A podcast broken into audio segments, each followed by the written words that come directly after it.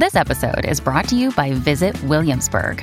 In Williamsburg, Virginia, there's never too much of a good thing. Whether you're a foodie, a golfer, a history buff, a shopaholic, an outdoor enthusiast, or a thrill seeker, you'll find what you came for here and more. So ask yourself, what is it you want? Discover Williamsburg and plan your trip at visitwilliamsburg.com. When you need mealtime inspiration, it's worth shopping Kroger, where you'll find over 30,000 mouthwatering choices that excite your inner foodie. And no matter what tasty choice you make, you'll enjoy our everyday low prices, plus extra ways to save, like digital coupons worth over $600 each week. You can also save up to $1 off per gallon at the pump with fuel points. More savings and more inspiring flavors make shopping Kroger worth it every time. Kroger, fresh for everyone. Fuel restrictions apply.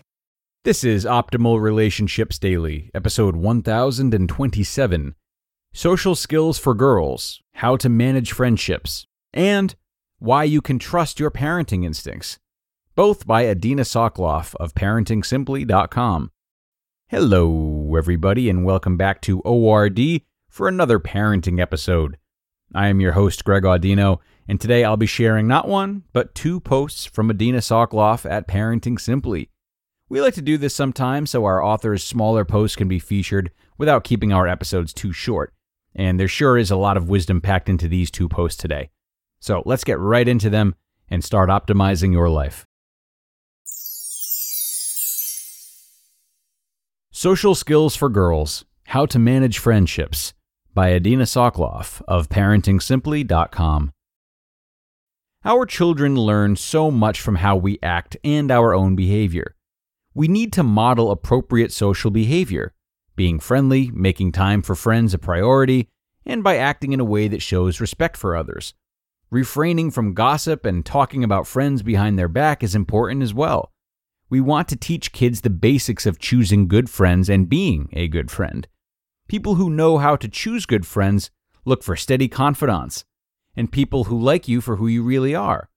Good friends are those that value you for yourself and share common interests. As adults, we know that it's okay for friends to make some mistakes, but we also know that if you are constantly feeling put down or controlled, then that friendship should end. When we want to get this message to our kids, in addition to our modeling that behavior, we can use the talk out loud technique. When our kids are in earshot, we can let them overhear our conversations with our spouse or even ourselves. The Schwartzes just had a baby. I'm going to go bring them over a lasagna. Or, this one friend that I have always seems to criticize me, my hair, my clothes. I know that people who do that are insecure about themselves. At any rate, I think I need to say something to her. Listen to your daughter. Social conflict can be painful at all ages. Sometimes watching our children go through difficulties with their friends can bring us back to our own childhood. It may stir up old hurts and social anxieties. We need to separate our own emotions from our daughters. It doesn't help to rush in and fix the problem. We need to give our daughters the tools that they need to independently manage their social issues. One way to do that is to give girls a safe space to vent their feelings.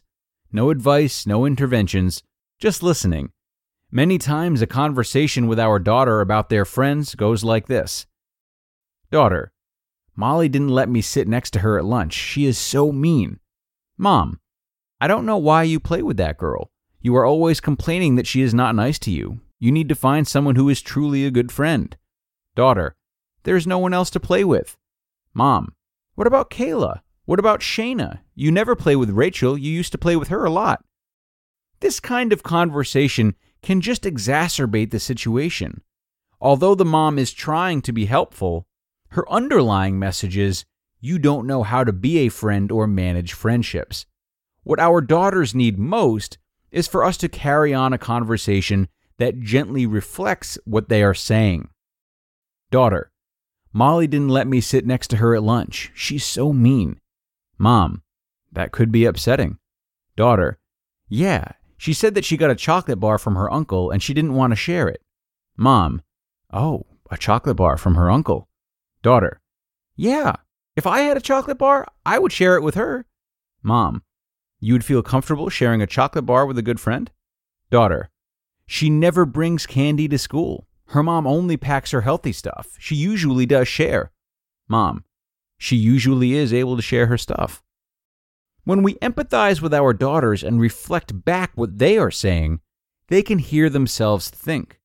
They are also more likely to come to their own conclusions on how to manage their own social situations. To help them further, we can also ask them Do you want to vent or do you want advice? When we empathize and take the time to listen, we send our children the following message This is not a bad situation. You can handle this. You can manage this friendship and make good decisions about your friends. Unless we know for sure that there is overt bullying going on, this is the best course of action. Why You Can Trust Your Parenting Instincts by Adina Soclof of ParentingSimply.com.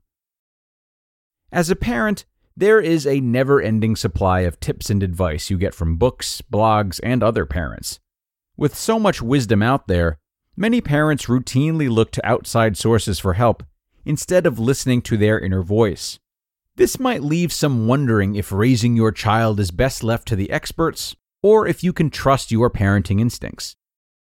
It's okay to trust your feelings.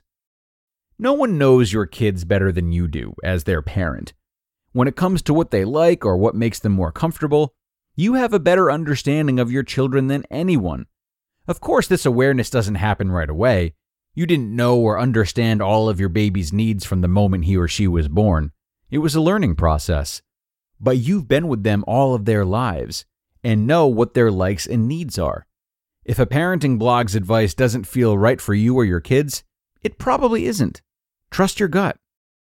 Every situation is different. While going with your gut might be the best thing to do in some situations, you should seek more feedback about your issue.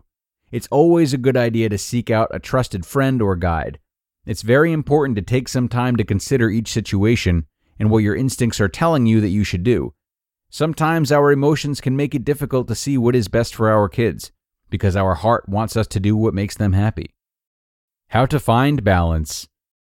In order to avoid investing too much in either the advice of others or our own, sometimes misguided, instincts, it's important to become accustomed to relying a bit on both. If the advice you hear lines up with what your gut was telling you, it may mean that you were right in the first place. Other parents won't know every detail of your own family's unique situation, but their tips might still bring a fresh perspective. It never hurts to learn a bit about parenting styles or strategies that are different than your own, but it's also up to you to decide which of these will work for your family and which you have a bad feeling about. While your parenting instincts are by no means foolproof, it's important that you take them into consideration when you make decisions that affect you or your family. When it comes down to whether or not a particular parenting strategy will work, there are many important factors that only you as the parent could know about. Remember that no one is perfect, and no parent comes up with the best solution to every one of life's sticky situations. While you can't always trust your parenting instinct, you should always listen to it and consider what your feelings tell you about a situation. You just listened to the posts titled Social Skills for Girls How to Manage Friendships and Why You Can Trust Your Parenting Instincts, both by Adina Soclof of ParentingSimply.com. And a great couple of works from Adina today, which we are so thankful for. I absolutely love the piece about listening and reflecting back what we hear from our children. A really simple yet great strategy for supporting children and adults alike. I promise it works. I promise, even if it does seem silly or repetitious sometimes. And a wonderful second post from Adina as well.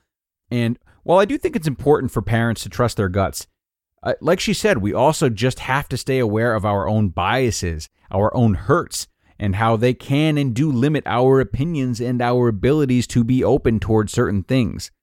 So, when it comes to being exposed to new parenting strategies that may go against the grain of what your gut is telling you, I encourage you to at least question your gut and know that sometimes our gut feelings are really our own struggles that we've not yet overcome and would rather resist. Not always, but enough that it's worth examining challenging ideas, whether or not they relate to parenting. So that's going to do it for today, friends. Thanks so much for joining me and enjoying this double header from Adina. It's time to get going, but I hope you have a great Friday night if you're listening in real time, and be sure to stop in for tomorrow's Q&A episode, where your optimal life awaits.